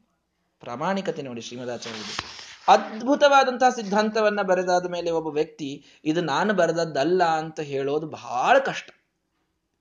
ಇನ್ನೂ ಒಂದು ನಾಲ್ಕು ಒಳ್ಳೆಯವರು ಬರೆದಂತಹ ಮಾತುಗಳನ್ನು ತಗೊಳ್ಕೊಂಡು ತಾವೇ ಒಂದು ಪುಸ್ತಕ ಮಾಡಿ, ಇದು ನಂದೇ ಪುಸ್ತಕ ಅಂತ ಹೇಳೋ ಜನ ಬಹಳ ಇದ್ದಾರೆ ಇವತ್ತು. ಅಂಥದ್ದು ಜಗತ್ತಿನಲ್ಲಿ ಆ ಕಾಲದಲ್ಲಿ ಇಲ್ಲದ ಪರಮ ಪ್ರಾಮಾಣಿಕವಾದಂತಹ ದಿವ್ಯವಾದ ಶಾಸ್ತ್ರವೊಂದನ್ನು ಸ್ಥಾಪಿಸಿದಂತಹ ಶ್ರೀಮದಾಚಾರ್ಯರು, ಇದು ನನ್ನ ಶಾಸ್ತ್ರ ಅಂತ ಹೇಳಲಿಲ್ಲ. ಅವರೇನು ಹೇಳಿದರು? ಅರ್ಥೋಯಮೇವ ನಿಖಿಲೈರಪಿ ವೇದವಾಕ್ಯ. ನನ್ನದಲ್ರೋ, ವೇದವಾಕ್ಯಗಳಿಂದ ಸಿದ್ಧವಾದದ್ದು ಈ ಸಿದ್ಧಾಂತ. ತತ್ವಸೂತ್ರೈ ಬ್ರಹ್ಮಸೂತ್ರಗಳನ್ನು ಬರೆದ ವೇದವ್ಯಾಸ ದೇವರ ಸಿದ್ಧಾಂತವನ್ನು ನಾನು ಹೇಳ್ತಾ ಇದ್ದೇನೆ, ನನ್ನದಲ್ಲ ಅಂತಂತಾರೆ. ಈ ಪ್ರಾಮಾಣಿಕತೆ ನಮ್ಮ ಶ್ರೀಮದಾಚಾರ್ಯಲ್ಲಿ ಬಿಟ್ಟರೆ ಇನ್ನೆಲ್ಲೂ ನೋಡ್ಲಿಕ್ಕೆ ಸಿಗುವುದಿಲ್ಲ. ಎಲ್ಲರೂ ನಮ್ಮದು ಅಪೂರ್ವ ಸಿದ್ಧಾಂತ ಅಂತ ಹೇಳೋರಿದ್ದಾರೆ ಬಹಳ ಜನ. ಅಪೂರ್ವ ಅದ ನಮ್ಮ ಸಿದ್ಧಾಂತ. ಅಪೂರ್ವ ಅಂದ್ರೆ ಏನು? ಹಿಂದೆ ಯಾರೂ ಹೇಳಿಲ್ಲ, ಅಂಥ ಸಿದ್ಧಾಂತ ಹೇಳಿವ್ ನಾವು ಅಂತ. ಹಿಂದೆ ಯಾರೂ ಹೇಳಿಲ್ಲ ಅಂತ ಅನ್ನೋದು ಗುಣ ಅಲ್ಲೇ ಅಲ್ಲದು ದೋಷ ಅದು. ಹಿಂದಿನಿಂದ ಬಂದ ಪರಮ ಪ್ರಾಮಾಣಿಕವಾದ, ನಿತ್ಯವಾದ, ಅಪೌರುಷೇಯವಾದ ವೇದಗಳಿಗೆ ಹೊಂದಿಕೊಂಡಿದೆ ನಮ್ಮ ಶಾಸ್ತ್ರ ಅಂತ ಹೇಳುವುದು ಇದು ಒಂದು ಗುಣ. ಹೊರತು ಇದನ್ನೇ ದೋಷ ಅಂತ ತಿಳ್ಕೊಂಡು ನಾವೇ ಹೊಸದು ಹೇಳಿದ್ವಿ ಅನ್ನೋದೇ ದೊಡ್ಡದು ಅಂತ ತಿಳ್ಕೊಳ್ಳುವಂತ ಜನ ಇದ್ದಾರೆ. ಹಾಗೆ ಸರಿಯಲ್ಲ. ಆದ್ದರಿಂದ ನಿತ್ಯವಾದಂತಹ ಒಂದು ಆ ವೇದಗಳಿಗೆ ಸಮ್ಮತವಾದ ಶಾಸ್ತ್ರವನ್ನು ನಾನು ಹೇಳಿದ್ದೇನೆ ಅಂತ ಶ್ರೀಮದಾಚಾರ್ಯ ಹೇಳ್ತಾ ಇದ್ದಾರೆ. ಅಷ್ಟೇ ಅಲ್ಲ, ಬ್ರಹ್ಮಸೂತ್ರಗಳು ಬ್ರಹ್ಮಸೂತ್ರಗಳು ಬಹಳ ಮಹತ್ವದ್ದು ಈ ಮಾತು. ಏನು ಅಂತಂದ್ರೆ, ವೇದಗಳಿಗಿಂತಲೂ ಕೂಡ ಒಂದು ತೂಕ ಹೆಚ್ಚು ಬ್ರಹ್ಮಸೂತ್ರಗಳು. ಯಾಕೆ ಅಂತಂದ್ರೆ ವೇದಗಳಲ್ಲಿ ಬರುವ ಕನ್ಫ್ಯೂಷನ್ಗಳಿಗೆ ನಿರ್ಣಯ ಕೊಡುವಂಥದ್ದು ಬ್ರಹ್ಮಸೂತ್ರ. ಐದು ನೂರ ಅರವತ್ನಾಲ್ಕು ಸೂತ್ರಗಳ ರಚನೆಯನ್ನು ಮಾಡ್ತಾರೆ ವೇದವ್ಯಾಸ ದೇವರು. ಪ್ರಾರಂಭದಲ್ಲಿ ಹೇಳಿದ್ದೇನೆ. ಆ ಎಲ್ಲ ಕಡೆಗೆ ವೇದಗಳಲ್ಲಿ ಏನೆಲ್ಲ ವ್ಯತ್ಯಾಸಗಳು ಬರ್ತಾವೋ ಒಂದಕ್ಕೊಂದು ವಿರೋಧ ಅಂತ ಅನಿಸ್ತದೋ, ವಿರೋಧ ಇರುವುದಿಲ್ಲ, ವಿರೋಧಾಭಾಸಗಳು ಕಾಣಿಸ್ತವೋ, ಅಲ್ಲಿ ಎಲ್ಲ ತಮ್ಮದೊಂದು ಸೂತ್ರವನ್ನಿಟ್ಟು ಈ ರೀತಿ ಅರ್ಥ ಮಾಡಿ ಅಂತ ಹೇಳಿದಂಥವರು ವೇದವ್ಯಾಸ ದೇವರು. ಅದು ಬಹಳ ದೊಡ್ಡದಾದಂತಹ ಶಾಸ್ತ್ರ. ಬ್ರಹ್ಮಮೀಮಾಂಸಾ ಶಾಸ್ತ್ರ ಅಂತ ಕರೀತಾರೆ. ಆ ಬ್ರಹ್ಮಮೀಮಾಂಸಾ ಶಾಸ್ತ್ರ ಐದುನೂರ ಅರವತ್ನಾಲ್ಕು ಬ್ರಹ್ಮಸೂತ್ರಗಳನ್ನೇ ತಿಳಿಸ್ಲಿಕ್ಕೆ ಬ್ರಹ್ಮಸೂತ್ರ ಭಾಷ್ಯವನ್ನ ಆಚಾರ್ಯರು ಬರೆದ್ರು, ಅನುವ್ಯಾಖ್ಯಾನವನ್ನು ಬರೆದ್ರು, ನ್ಯಾಯವರ್ಣವನ್ನ ಬರೆದ್ರು, ಅಣುಭಾಷ್ಯವನ್ನ ಬರೆದ್ರು. ಬ್ರಹ್ಮಸೂತ್ರ ಭಾಷ್ಯಕ್ಕೆ ಶ್ರೀಮದಾಚಾರ್ಯರ ಆ ಗ್ರಂಥಕ್ಕೆ ತತ್ವಪ್ರಕಾಶಿಕ ಅಂತ ಟೀಕಾಕೃತ್ಪಾದರು ಬರೀತಾರೆ. ಅದಕ್ಕೆ ರಾಯರು ಭಾವದೀಪವನ್ನು ಬರೀತಾರೆ ರಘುತ್ತಮರು ಭಾವಬೋಧವನ್ನು ಬರೀತಾರೆ. ಇಂತಹ ದೊಡ್ಡದಾದಂತಹ ಒಂದು ಸಿದ್ಧಾಂತದ ಕಟ್ಟಡ ನಿರ್ಮಾಣವಾಗ್ತದೆ. ಅನುವ್ಯಾಖ್ಯಾನಕ್ಕಂತೂ ಶ್ರೀಮನ್ಯಾಯ ಸುಧಾ ಗ್ರಂಥ ಅದಕ್ಕೆ ಏನು ಅದ್ಭುತವಾದ ಟಿಪ್ಪಣಿಗಳು? ಆ ವಾಗ್ವಜ್ರವನ್ನ ಹಿಡಿದುಕೊಂಡು ಶ್ರೀಪಾದರಾಜರ ವಾಗ್ವಜ್ರ, ವಿಜಯೇಂದ್ರರ ವಿಂದು, ವಾದಿರಾಜರ ಗುರುವರ್ಥ ದೀಪಿಕಾ, ವಿದ್ಯಾಧೀಶರ ವಾಕ್ಯಾರ್ಥ ಚಂದ್ರಿಕಾ, ಸತ್ಯವ್ರತ ತೀರ್ಥರ ವಿವೃತಿ, ರಾಯರ ಪರಿಮಳ, ಇನ್ನನೇಕ ಜನರ ಸತ್ಯನಾಥ ತೀರ್ಥರ ಶ್ರೀನಿಧಿಯಾಚಾರ್ಯರ ವಿಠಲ ಭಟ್ಟರ ಕಂಬಾಲೂರು ರಾಮಚಂದ್ರ ತೀರ್ಥರ ಪ್ರದೀಪಿಕಾಕಾರರ ಎಷ್ಟು ಜನರ ಟಿಪ್ಪಣಿ ಇದೆ? ಐವತ್ತಕ್ಕೂ ಹೆಚ್ಚು ಟಿಪ್ಪಣಿ ಶ್ರೀಮನ್ ನ್ಯಾಯಸದೆಗೆ ಇದೆ. ಆ ಶ್ರೀಮನ್ ನ್ಯಾಯಸದೆಗೆ ಆಕರವಾದ ಮೂಲವಾದ ಗ್ರಂಥ ಅನುವ್ಯಾಖ್ಯಾನ. ಅದಕ್ಕೆ ಮೂಲವಾದದ್ದು ಬ್ರಹ್ಮಸೂತ್ರಗಳು. ಬ್ರಹ್ಮಸೂತ್ರಗಳೇ ನಿಜವಾದ ಅರ್ಥದಲ್ಲಿ ಪರವಿದ್ಯಾ ಅಂತ ಕರೆಸಿಕೊಳ್ಳುವುದು. ಯಯಾತದಕ್ಷರಂ ಅಧಿಗಮ್ಯತೆ. ವಿಶೇಷವಾಗಿ ಭಗವಂತನನ್ನ ನಿರ್ಣಯವಾಗಿ ತಿಳಿಸುವಂಥದ್ದು ಬ್ರಹ್ಮಸೂತ್ರಗಳು. ನಿರ್ವಿಶೇಷಿತ ಪರವಿದ್ಯಾತ್ವ ಅಂತ ಅದಕ್ಕೊಂದು ದೊಡ್ಡ ಚರ್ಚೆ ಇದೆ ಶಾಸ್ತ್ರದಲ್ಲಿ ಇರಲಿ. ಅಂತೂ ಎಲ್ಲಕ್ಕಿಂತಲೂ ಶ್ರೇಷ್ಠ ಬ್ರಹ್ಮಸೂತ್ರ. ಈ ಒಂದು ತಾತ್ಪರ್ಯ ಗೊತ್ತಿರಲಿ ನಮಗೆ. ಹಾಗಾಗಿ ಆ ಬ್ರಹ್ಮಸೂತ್ರಗಳಲ್ಲೂ ಕೂಡ ಭಗವಂತನ ಸರ್ವೋತ್ತಮತ್ವ, ಶ್ರೀಮದಾಚಾರ್ಯ ಹೇಳಿದಂತಹ ಎಲ್ಲ ಆ ಗುಣಪೂರ್ಣತ್ವ, ನಿರ್ದೋಷತ್ವ, ಮುಕ್ತರಿಂದಲೂ ಕೂಡ ಭಗವಂತ ಹೇಗೆ ಮಾನ್ಯನಾಗಿದ್ದಾನೆ ಅನ್ನೋದು, ಈ ತಾರತಮ್ಯ, ಈ ಜಗತ್ ಸತ್ಯತ್ವ ಇದೇ ಉಕ್ತವಾಗಿದೆ ಅಂತ ಶ್ರೀಮದಾಚಾರ್ಯರು ಒಂದೊಂದು ಅಕ್ಷರ ಬಿಡದೆ ಪ್ರೂವ್ ಮಾಡಿ ತೋರಿಸಿದ್ದಾರೆ. ಐದುನೂರ ಅರವತ್ನಾಲ್ಕೂ ಬ್ರಹ್ಮಸೂತ್ರಗಳಿಗೆ ಅರ್ಥವನ್ನು ಬರೆದಂಥವರು ಶ್ರೀಮದಾಚಾರ್ಯ ಒಂದೂ ಬಿಟ್ಟಿಲ್ಲ, ಒಂದು ಸೂತ್ರದ ಒಂದು ಅಕ್ಷರ ಬಿಡದೇನೆ ತಾತ್ಪರ್ಯ ಬರೆದಿದ್ದಾರೆ. ಹೀಗಾಗಿ ಇದೆಲ್ಲ ಅಲ್ಲಿ ಇದ್ದದ್ದು ನಾನು ಹೇಳಿದ್ದು ಅಂತ ಸುಮ್ಮನೆ ಬಾಯಿ ಮಾತಿಗೆ ಹೇಳೋದಲ್ಲ ಇನ್ನು ಮುಂದೆ ಒಂದು ಒಂದು ಆರೆಂಟು ಶ್ಲೋಕದಲ್ಲಿ ಎಲ್ಲೆಲ್ಲಿ ಏನೇನು ಹೇಳಿದೆ ಅನ್ನೋದನ್ನು ಸಣ್ಣ ಸಣ್ಣ ಸಣ್ಣ ಸಣ್ಣ ಮಾತುಗಳನ್ನು ಕೋಟ್ ಮಾಡ್ತಾ ಹೋಗಿದ್ದಾರೆ. ಶ್ರುತಿ, ಏ, ನೀವು ಹೇಳ್ತೀರಿ ಬರೀ, ಏ, ನಮ್ದು ವೇದಕ್ಕೆ ಇದ್ದಂತ ಸಿದ್ಧಾಂತ, ಸೂತ್ರ ನಮ್ದೇ ಹೇಳಿದಂತ. ನೀವು ಹೇಳಿದ ಮಾತ್ರ ಕಾತೀನಿ, ನಾ ಹೇಳಿದ ಮಾತ್ರ ಕಲ್ರೋ, ತೋರಿಸ್ತೀನಿ ಬರ್ರಿ.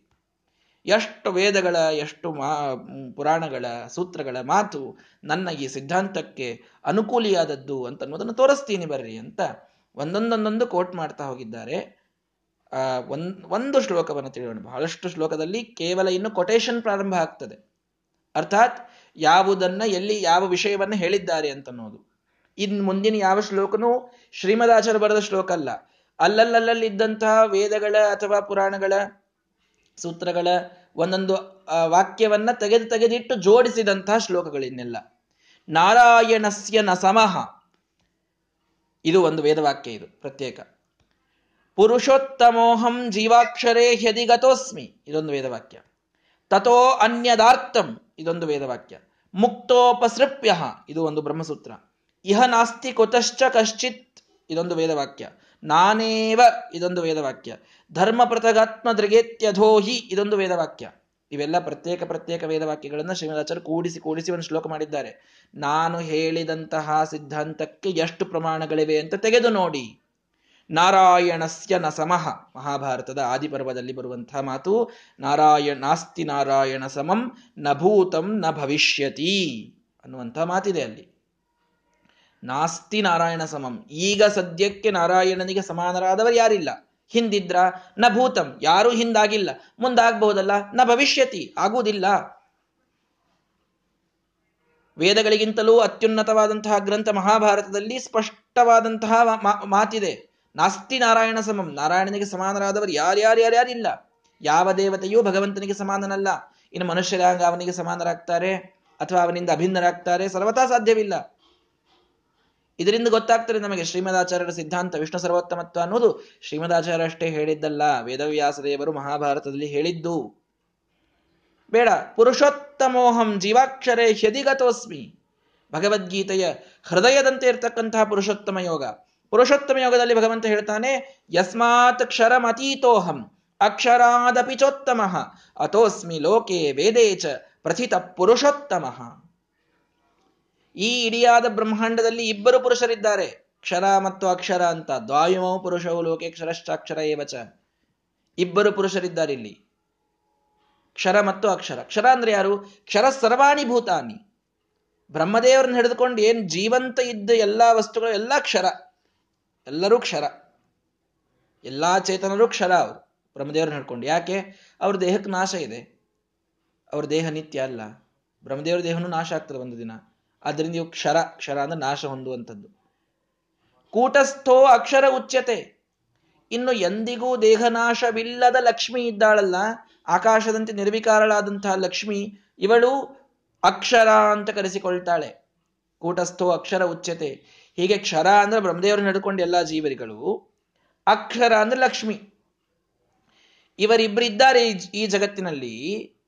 ಉತ್ತಮ ಪುರುಷಸ್ತ್ವನ್ಯ ಆದ್ರೆ ಇವರನ್ನು ಬಿಟ್ಟಿನ್ನೊಬ್ಬ ಉತ್ತಮನಾದಂತಹ ವ್ಯಕ್ತಿ ಇದ್ದಾನೆ. ಪರಮಾತ್ಮೇತ್ಯುದಾಹೃತಃ. ಅವನನ್ನ ಪರಮಾತ್ಮ ಅಂತ ಕರೀತಾರೆ. ನೋಡ್ರಿ, ಎಷ್ಟು ಸ್ಪಷ್ಟ ವಾಕ್ಯ ಬೇಕು ಭಗವದ್ಗೀತೆಯಲ್ಲಿ. ವಿಷ್ಣು ಸರ್ವೋತ್ತಮತ್ವವನ್ನು ಹೇಳಲಿಕ್ಕೆ. ಎಷ್ಟು ಸ್ಪಷ್ಟ ಇದೆ ವಾಕ್ಯ? ಈ ಲೋಕದಲ್ಲಿ ಇಬ್ಬರು ಪುರುಷರಿದ್ದಾರೆ. ಕ್ಷರ ಮತ್ತು ಅಕ್ಷರ. ಕ್ಷರ ಅಂದ್ರೆ ಎಲ್ಲ ಬ್ರಹ್ಮಾದಿ ದೇವತೆಗಳು ಅಥವಾ ಎಲ್ಲ ಜೀವರಾಶಿಗಳು. ಅಕ್ಷರ ಅಂದ್ರೆ ಲಕ್ಷ್ಮಿ. ಅವರಿಬ್ಬರನ್ನ ಬಿಟ್ಟು ಉತ್ತಮ. ಉತ್ತಮ, ಪುರುಷ ತು ಅನ್ಯ. ಇನ್ನೆಷ್ಟು ಸ್ಪಷ್ಟ. ಇವರೆಲ್ಲರಿಗಿಂತಲೂ ಭಿನ್ನನಾದ, ಉತ್ತಮನಾದ ವ್ಯಕ್ತಿ ಇದ್ದಾನೆ. ಅವನಿಗೆ ಪರಮಾತ್ಮ ಅಂತ ಕರಿತೀವಿ. ಯೋ ಲೋಕತ್ರಯಮಾವಿಶ್ಯ ವಿವರ್ತ್ಯವ್ಯಯ ಈಶ್ವರ. ಯಾವನು ಎಲ್ಲ ಲೋಕವನ್ನು ತಾನು ಒಳಗೆ ಹೊಕ್ಕು ಧಾರಣ ಮಾಡಿದ್ದಾನೆ. ನಾಶ ಇಲ್ಲದಂತೆ ಇದ್ದಾನೆ. ಎಲ್ಲವನ್ನ ನಿಯಮನ ಮಾಡ್ತಾನೆ. ಯಾರವನು? ಯಸ್ಮಾತ್ ಕ್ಷರಮತೀತೋಹಂ ಅಕ್ಷರಾದಪಿ ಚೋತ್ತಮ. ಆ ಅಕ್ಷರರಿಗಿಂತಲೂ ಉತ್ತಮ ಅಕ್ಷರರಿಗಿಂತಲೂ ಉತ್ತಮ ಯಾರು? ಅಹಂ.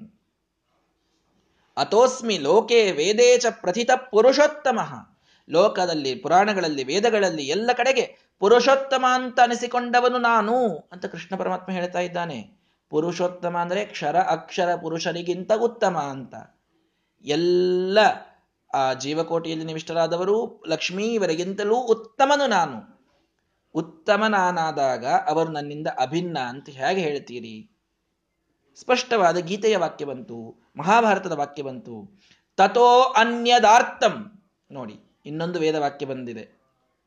ಅಲ್ರಿ, ಅದೆಲ್ಲ ದೇವರು ದೊಡ್ಡಮ್ಮ ಅಂತ ಹೇಳಲಿಕ್ಕೆ ಹೇಳಿರಬೇಕು. ನಾರಾಯಣ ದೊಡ್ಡಮ್ಮ ಅಂತ ಹೇಳಲಿಕ್ಕೆ ಆ ಮಾತು ಬಂದಿರಬೇಕು. ಉಳಿದವರು ಅವನಕ್ಕಿಂತ ಕಡಿಮೆ ಅಂತ ಹೇಳಿದೆ. ಇಂಥ ಅನ್ನೋರು ಇರ್ತಾರ್ರಿ. ದೇವರು ದೊಡ್ಡವ ಅಂತ ಹೇಳಲಿಕ್ಕೆ ನಾಸ್ತಿ ನಾರಾಯಣ ಸಮ, ನಾರಾಯಣನಿಗೆ ಸಮಾನರಾದವ್ರು ಯಾರಿಲ್ಲ ಅಂತ ಹೇಳ್ಯಾರಪ್ಪ. ಇಲ್ಲ ಅಂತಲ್ಲ ಪುರುಷೋತ್ತಮ ನಾನು ಅಂತ ಭಗವಂತ ಹೇಳಿದ. ಇರಲಿ. ದೇವರು ಉತ್ತಮ ಅಂತ ಆತು ಉಳಿದವರು ಉತ್ತಮರಲ್ಲ ಅಂತ ಹೇಳಿ ಹೇಳಿದಂಗಾಯ್ತು ಅಂತ. ಹಿಂಗೇನಾದರೂ ರಂಟೆ ಕುಂಟೆ ನೆವ ತೆಗಿಯೋವರಿಗೆ ಶ್ರೀಮದ್ ಆಚಾರ್ಯ ಇನ್ನೊಂದು ಮಾತು ಹೇಳಿದರು ತಥೋ ಅನ್ಯದಾರ್ಥಂ ಅಂತ ಬೃಹದಾರಣ್ಯಕ ಉಪನಿಷತ್ತಿನ ಮಾತು ಭಗವಂತನನ್ನ ಬಿಟ್ಟರೆ ಇನ್ನೆಲ್ಲವೂ ಕೂಡ ಆರ್ಥವಾಗಿದೆ. ಅಂದ್ರೆ ಒಂದಿಲ್ಲ ಒಂದು ದೋಷ ಉಳ್ಳದ್ದಾಗಿದೆ ಅಂತ ಅರ್ಥ. ಭಗವಂತ ಉತ್ತಮ ಅನ್ನೋದನ್ನಷ್ಟೇ ಹೇಳಿಲ್ಲ ವೇದ. ಭಗವಂತನನ್ನು ಬಿಟ್ಟಿನ್ನು ಉಳಿದವರೆಲ್ಲರೂ ಕೂಡ ಆರ್ತರು ಕ್ಲೇಶಯುಕ್ತರು, ದೋಷಯುಕ್ತರು ಅನ್ನೋದನ್ನು ಸ್ಪಷ್ಟ ಹೇಳಿದೆ. ಬೃಹದಾರಣ್ಯಕೋಪನಿಷತ್ನಲ್ಲಿ ಬರ್ತದದು. ತಥೋ ಅನ್ನದಾರ್ಥಂ ಈ ಮಾತಿನಿಂದ ನಮಗೆ ಉಳಿದವರೆಲ್ಲರಲ್ಲಿ ದೋಷ ಅಂತನ್ನುವುದು ಇದು ಗೊತ್ತಾಗ್ತದೆ. ಆದ್ದರಿಂದ ಹಿಂದೆ ಶ್ರೀಮದಾಚಾರ್ಯ ಹೇಳಿದಲ್ಲ ಬ್ರಹ್ಮ, ರುದ್ರ ಯಾರೂ ಕೂಡ ನಮ್ಮನ್ನ ಪೂರ್ಣ ಆಳಲು ಸಮರ್ಥರಲ್ಲ ಅಂತನ್ನುವುದು ಇದರಿಂದ ಗೊತ್ತಾಗ್ತದೆ. ಇನ್ನು ಮುಕ್ತೋಪಸೃಪ್ಯ ಅಂತಂದ್ರು, ಸೂತ್ರದಲ್ಲಿ ಬರ್ತದೆ, ಮುಕ್ತೋಪಸೃಪ್ಯ ಅಂತ. ಮುಕ್ತರಿಂದ ಹೊಂದಲ್ಪಡುವವ, ಮುಕ್ತರ ಹತ್ತಿರ ಇರುವಂಥವ ಮುಕ್ತೋಪಸೃಪ್ಯ ವ್ಯಪದೇಶಾತ್ ಓಂ ಅಂತ ಬ್ರಹ್ಮಸೂತ್ರ. ಅದರಿಂದ ಏನ್ ಏನ್ ಹೇಳ್ತಾರೆ? ಮುಕ್ತರು ಇವನ ಹತ್ತಿರದಲ್ಲಿರ್ತಾರೆ. ಆ ಅರ್ಥದಲ್ಲಿ ಏನಾಯಿತು? ಇವನ ಹತ್ತಿರದಲ್ಲಿ, ಇವನ ಲೋಕದಲ್ಲಿ ಇದ್ದಾರೆ ಅಂದಾಗಾಯ್ತೆ ಹೊರತು ಮುಕ್ತರು ಇವರು ಒಂದೇ ಅಂತ ಅಂದಂಗ ಆಗ್ಲಿಲ್ಲ. ಯಾವ ಸಿದ್ಧಾಂತ? ಮೋಕ್ಷ ಹೊಂದಿದ ಮೇಲೆ ನಾವು ದೇವರು ಒಂದೇ ಆಗಿಬಿಡ್ತೀವಿ ಅಂತ ಹೇಳುತ್ತವೋ? ತಪ್ಪು. ಯಾಕೆ? ವೇದವ್ಯಾಸರು ಹೇಳ್ತಾ ಇದ್ದಾರೆ, ಮುಕ್ತ ಉಪಸೃಪ್ಯ ಭಗವಂತ. ಮುಕ್ತರು ಅವನ ಹತ್ತಿರ ಹೋಗ್ತಾರೆ ಅಷ್ಟೇ. ನಮ್ಮ ಮನೆಯ ಹತ್ತಿರದಲ್ಲಿ ಒಂದು ಆಕಳು ಬಂದು ನಿಂತರೆ ನಮ್ಮ ಮನೆ ಮತ್ತದ ಆಕಳು ಎರಡು ಒಂದೇ ಅಂತಂದು ಬಿಟ್ರೆ ಹೇಗಾಗ್ತದೆ? ಹತ್ತಿರ ಇದ್ದದ್ದು ಭಿನ್ನ ಯಾವಾಗಲೂ. ಮುಕ್ತರು ಅವನ ಹತ್ತಿರ ಹೋಗ್ತಾರೆ, ಅರ್ಥಾತ್ ಅವನಿಂದ ಭಿನ್ನರಾಗಿ ಇದ್ದಾರೆ ಅಂತೆ ಅರ್ಥ. ಇದು ಕೂಡ ನಮಗೆ ಬ್ರಹ್ಮಸೂತ್ರಗಳಿಂದ ತಿಳಿದು ಬರ್ತದೆ. ಇಹ ನಾಸ್ತಿ ಕುತಶ್ಚ ಕಶ್ಚಿತ ನೇಹನ ನಾಸ್ತಿ ಕಿಂಚನ ಅನ್ನುವಂತಹ ಒಂದು ಕಾಟಕೋಪನಿಷತ್ತಿನ ಮಾತು ಶ್ರೀಮದಾಚಾರ್ಯ ಹೇಳ್ತಾ ಇದ್ದಾರೆ. ಈ ಭಗವಂತನ ಗುಣಗಳಲ್ಲಿ, ಅವಯವಗಳಲ್ಲಿ, ಕ್ರಿಯೆಗಳಲ್ಲಿ, ರೂಪಗಳಲ್ಲಿ, ಅವತಾರಗಳಲ್ಲಿ ನಾನಾ ನಾಸ್ತಿ, ಏನೂ ಭೇದ ಇಲ್ಲ. ಇದಕ್ಕೂ ಕೂಡ ವೇದದ ಮಾತು ಪ್ರಮಾಣವಾಗಿದೆ. ಕಾಟಕೋಪನಿಷತ್ತಿನ ಭಾಷ್ಯವನ್ನು ನಾನು ಹಿಂದಿನ ವರ್ಷ ಅದನ್ನು ಪೂರ್ಣ ಪಾಠ ಹೇಳಬೇಕಾದಾಗ ಬಂದಿತ್ತು. ವಿಸ್ತೃತವಾಗಿ ಹೇಳಿದ್ದೇನಲ್ಲಿ ನೇಹ ನಾನಾಸ್ತಿ ಕಿಂಚನ, ಈ ಭಗವಂತನ ವಿಷಯದಲ್ಲಿ ಸ್ವಲ್ಪವೂ ನಾನಾತ್ವ, ಭೇದ ಅಂತನ್ನುವುದನ್ನು ಹೇಳಲಿಕ್ಕೆ ಬರುವುದಿಲ್ಲ. ಉಳಿದವರೆಲ್ಲರೂ ಅವನಿಂದ ಭಿನ್ನರಾದರೂ ಅವನವನ ಅವತಾರಗಳಲ್ಲಿ, ಅವನದೇ ಆದ ಗುಣಗಳಲ್ಲಿ, ಅವನದೇ ಆದ ಕ್ರಿಯೆಗಳಲ್ಲಿ ಯಾವ ಭೇದವನ್ನು ಹೇಳಲಿಕ್ಕೆ ಬರುವುದಿಲ್ಲ. ನಾನೇವ ಮೃತ್ಯೋಸ್ಸ ಮೃತ್ಯುಮಾಪ್ನೋತಿ ಯಹಿಹ ನಾನೇವ ಪಶ್ಯತಿ. ಕಾಟಕೋಪನಿಷತ್ತಿನ ಇನ್ನೊಂದು ಮಾತು ಏನು? ಯಾರು ಅವನ ಈ ವಿಷಯಗಳಲ್ಲಿ ನಾನಾತ್ವವನ್ನು ಕಾಣ್ತಾರೋ? ಯಾರು ಭಗವಂತನ ಈ ರಾಮ ಮತ್ತು ಕೃಷ್ಣ ಬೇರೆ ಬೇರೆ ವೇದವ್ಯಾಸ ನರಸಿಂಹದೇವರು ಬೇರೆ ಬೇರೆ, ಅಂತ ಯಾರು ಕಾಣ್ತಾರೋ ಮೃತ್ಯೋಹೋಸ್ಸ ಮೃತ್ಯುಮಾಪ್ನೋತಿ. ಮೃತ್ಯುವಿನಿಂದ ಅವರು ದೊಡ್ಡದಾದ ಏಟನ್ನು ಪಡೀತಾರೆ, ಅರ್ಥಾತ್ ತಮಸ್ಸನ್ನು ಪಡೀತಾರೆ. ಆದ್ದರಿಂದ ಅವನ ಗುಣಗಳಲ್ಲಿ, ಕ್ರಿಯೆಗಳಲ್ಲಿ ಭೇದವನ್ನ ಒಪ್ಪುವಂತಿಲ್ಲ. ಇದು ಕೂಡ ವೇದದಲ್ಲಿ ಬಂದ ಮಾತು. ಧರ್ಮ ಪೃಥಗಾತ್ಮದೃಗಿತ್ಯದೋ ಏತ್ಯದೋಹಿ ನೋಡಿ, ಇದು ಕೂಡ ಆ, ಕಾಟಕೋಪನಿಷತ್ತಿನಲ್ಲೇ ಬರ್ತದೆ. ಏವಂ ಧರ್ಮಾನ್ ಪೃಥಕ್ ಪಶ್ಯನ್, ತಾನೇವ ಅನುವಿಧಾವತಿ ಅಂತ. ಯಥೋದಕಂ ದುರ್ಗೆ ವೃಷ್ಟಂ ಪರ್ವತೇಶು ವಿಧಾವತಿ. ಏವಂ ಧರ್ಮಾನ್ ಪೃಥಕ್ ಪಶ್ಯನ್ ತಾನೇವ ಅನುವಿಧಾವತಿ ಅಂತ ಕಾಟಕೋಪನಿಷತ್ತಿನ ಮಾತು. ಅಂದ್ರೆ, ಆ, ದೊಡ್ಡದಾದ ಮಳಿ, ಭಾರೀ ಜೋರಾದ ಮಳಿ, ಒಂದು ದೊಡ್ಡದಾದ ಪರ್ವತದ ಮೇಲೆ ಆಯಿತು ಅಂದ್ರೆ, ಆ ನೀರು ಎಷ್ಟು ರಭಸದಿಂದ ಕೆಳಗೆ ಹೋಗ್ತದೆ ನೋಡ್ರಿ. ಹಾಗೆ ಭಗವಂತನ ವಿಷಯದಲ್ಲಿ ಯಾವನು ಭೇದ ಕಾಣ್ತಾನೋ, ಅವನು ಅಷ್ಟು ರಭಸದಿಂದ ತಮಸ್ಸಿಗೆ ಹೋಗ್ತಾನೆ ಅಂತ ಹೇಳ್ತದೆ ಕಾಟಕೋಪನಿಷತ್ತು. ಇವಂ ಧರ್ಮಾನ್ ಪೃಥಕ್ ಪಶ್ಯನ್. ಧರ್ಮವನ್ನ ಯಾವನು? ಅಂದ್ರೆ ಭಗವಂತನ ಗುಣಗಳನ್ನ ಅವನಿಂದ, ಭಗವಂತನ ಅವತಾರಗಳನ್ನ ಅವನಿಂದ ಪೃಥಕ್ ಪ್ರತ್ಯೇಕಾಂತಿ ಅವನು ನೋಡ್ತಾನೆ, ಭೇದದಿಂದ ಯಾವನು ಕಾಣ್ತಾನೆ, ಅವನು ಸಮುದ್ರ, ಆ, ಪರ್ವತದ ಮೇಲೆ ಬಿದ್ದ ಜೋರಾದ ಮಳೆಯ ನೀರು ಕೆಳಗೆ ಹೋದಂತೆ ರಭಸದಿಂದ ಕೆಳಗಿನ ಲೋಕಗಳಿಗೆ ತಮಸ್ಸಿಗೆ ಅವನು ಹೋಗ್ತಾನೆ. ಈ ಎಲ್ಲಾ ಶ್ರುತಿಗಳು, ಸೂತ್ರ, ಭಗವದ್ಗೀತೆ, ಮಹಾಭಾರತ ಎಲ್ಲವನ್ನು ನೋಡಿದರೆ ಶ್ರೀಮದಾಚಾರ್ಯರ ಸಿದ್ಧಾಂತ. ಇದು ಕೇವಲ ಶ್ರೀಮದಾಚಾರ್ಯರೊಬ್ಬರು ಹೇಳಿದರು ಉಳಿದವರು ಯಾರು ಹೇಳಿದ್ದಲ್ಲ ಅಂತನ್ನುವಂತಹ ಚಾನ್ಸೇ ಇಲ್ಲ ನಮಗೆ. ಎಲ್ಲರೂ ಹೇಳಿದ ಮಾತು, ಅರ್ಥಾತ್ ಎಲ್ಲ ಪ್ರಾಚೀನ ಶಾಸ್ತ್ರಗಳಲ್ಲೂ ಬಂದ ಮಾತು, ಅದನ್ನು ಶ್ರೀಮದಾಚಾರ್ಯರು ಪ್ರಾಮಾಣಿಕವಾಗಿ ತಿಳಿಸ್ತಾ ಇದ್ದಾರೆ. ಪ್ರಮಾಣ ಪುರಸ್ಸರವಾಗಿ, ಪ್ರಾಮಾಣಿಕ ಅಂದರೆ ಒಳ್ಳೆ ಆನೆಸ್ಟಿಯಿಂದ ಅಂತ ಅರ್ಥ ಅಲ್ಲ. ಪ್ರಾಮಾಣಿಕ ಅಂದರೆ ಪ್ರಮಾಣ ಪುರಸ್ಸರವಾಗಿ ತಿಳಿಸ್ತಾ ಇದ್ದಾರೆ. ತಮ್ಮ ಒಂದೊಂದು ಮಾತಿಗೆ ಒಂದೊಂದು ಪ್ರಮಾಣವನ್ನ ಕೊಟ್ಟು ತಿಳಿಸ್ತಾ ಇದ್ದಾರೆ. ಆದ್ದರಿಂದ ಶ್ರೀಮದಾಚಾರ್ಯರ ಈ ಸಿದ್ಧಾಂತ, ಇದು ಅತ್ಯಂತ ಗಟ್ಟಿಯಾದ ಸಿದ್ಧಾಂತ. ಇಷ್ಟೆಲ್ಲ ವೇದಾದಿ ಶಾಸ್ತ್ರಗಳ ಬಲ ಇರೋದರಿಂದ ಗಟ್ಟಿಯಾದ ಸಿದ್ಧಾಂತ ಅಂತನ್ನುವುದು ನಮಗೆ ತಿಳಿದು ಬರುತ್ತದೆ ಶ್ರೀಮದಾಚಾರ್ಯರ ಒಂದು ವಿಶಿಷ್ಟವಾದಂತಹ ಶೈಲಿಯನ್ನು ನಾವು ತಿಳಿದುಕೊಳ್ಳಬೇಕು. ನಮ್ಮ ಮಾತಿಗೆ ನಮ್ಮ ಹಿಂದಿನವರ ಮಾತುಗಳು ಬಲಿಷ್ಠವಾಗಿದ್ದಾಗ ಸಿದ್ಧಾಂತ ಪ್ರಬಲವಾಗ್ತದೆ. ಉಪೋದ್ಬಲಕವಾಗಿದ್ದಾಗ ಸಿದ್ಧಾಂತ ಪ್ರಬಲವಾಗ್ತದೆ. ನಮಗೆಲ್ಲರಿಗೂ ಒಂದು ತಪ್ಪು ಕಲ್ಪನೆ ಇದೆ. ಒಂದು ಜೀವನದಲ್ಲಿ ಇದನ್ನು ಸಂದೇಶ ಅಂತೂ ಇಟ್ಟುಕೊಳ್ಳಿ. ಏನು ಅಂದ್ರೆ ನಮಗೆಲ್ಲ ತಪ್ಪು ಕಲ್ಪನೆ ಇದೆ. ನಮಗೆ ಹಿಂದಿನವರ ಮಾತಿನ ಮೇಲೆ, ಪೂರ್ವಜರ ಮಾತುಗಳ ಮೇಲೆ ಬಹಳ ದೊಡ್ಡದಾದ ವಿಶ್ವಾಸ, ನೈರ್ಭರ್ಯ ಇಲ್ಲ. ನಾವೇನು ವಿಚಾರ ಮಾಡ್ತೇವೆ ಅದೇ ಸರಿ ಅಂತ. ಅದು ನಮ್ಮದ, ನಮ್ಮ ಒಂದು ಶೈಲಿ, ನಾವು ವಿಚಾರ ಮಾಡುವಂತಹ ಶೈಲಿ ಶ್ರೀಮದಾಚಾರ್ಯದ ಹಾಗಲ್ಲ. ಅತ್ಯಂತ ಪ್ರಾಮಾಣಿಕವಾದಂತಹ, ಪೂರ್ವೋಕ್ತವಾದಂತಹ ಏನೆಲ್ಲ ಪ್ರಾಚೀನ ಗ್ರಂಥಗಳಿವೆಯೋ, ಅವೆಲ್ಲವೂ ನಿಮ್ಮ ಮಾತುಗಳಿಗೆ ಪ್ರಮಾಣವನ್ನ ಒದಗಿಸ್ತಾ ಇದ್ರೆ ನಿಮ್ಮ ಮಾತು ಪ್ರಬಲ, ಇಲ್ಲದಿದ್ದರೆ ಇಲ್ಲ. ಅಪೂರ್ವವಾಗ್ಲಿಕ್ಕೆ ಹೋಗಿ ವಿಚಿತ್ರ ಆಗಬಾರದು ಜೀವನದೊಳಗೆ. ಬಹಳ ಜನರಿಗೆ ಇದೊಂದು ರೋಗ ಇರುತ್ತದೆ. ಯಾರೂ ಮಾಡದ್ದನ್ನು ಮಾಡಬೇಕು ಅಂತ. ಹಾಗೆ ಮಾಡ್ಲಿಕ್ಕೆ ಹೋಗಿ ನಿಜವಾಗಿಯೂ ಯಾರೂ ಮಾಡಿದ್ದನ್ನೇ ಮಾಡ್ತಾರೆ ಅದು ಎಲ್ರಿಗೂ ಬೇಡವಾದದ್ದಾಗ್ತದೆ. ಹಾಗಾಗುವುದರೊಳಗೆ ಯಾವ ಜಾಣ್ಮೆಯೂ ಇಲ್ಲ. ಯಾವ ಜಾಣ್ಮೆಯೂ ಇಲ್ಲ.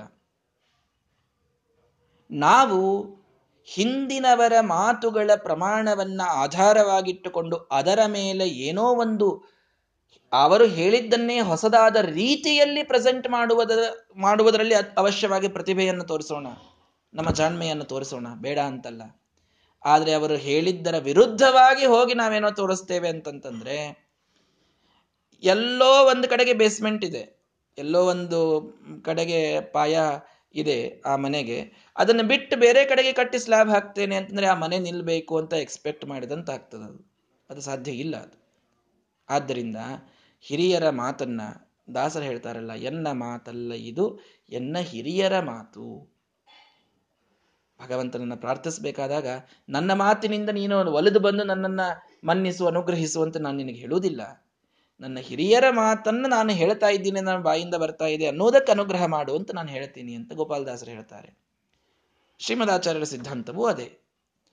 ಇದರಿಂದ ನಾವು ದೊಡ್ಡದಾದ ಸಂದೇಶವನ್ನು ಜಗ ಜೀವನದಲ್ಲಿ ಪಡೆಯಬೇಕಾಗಿದೆ.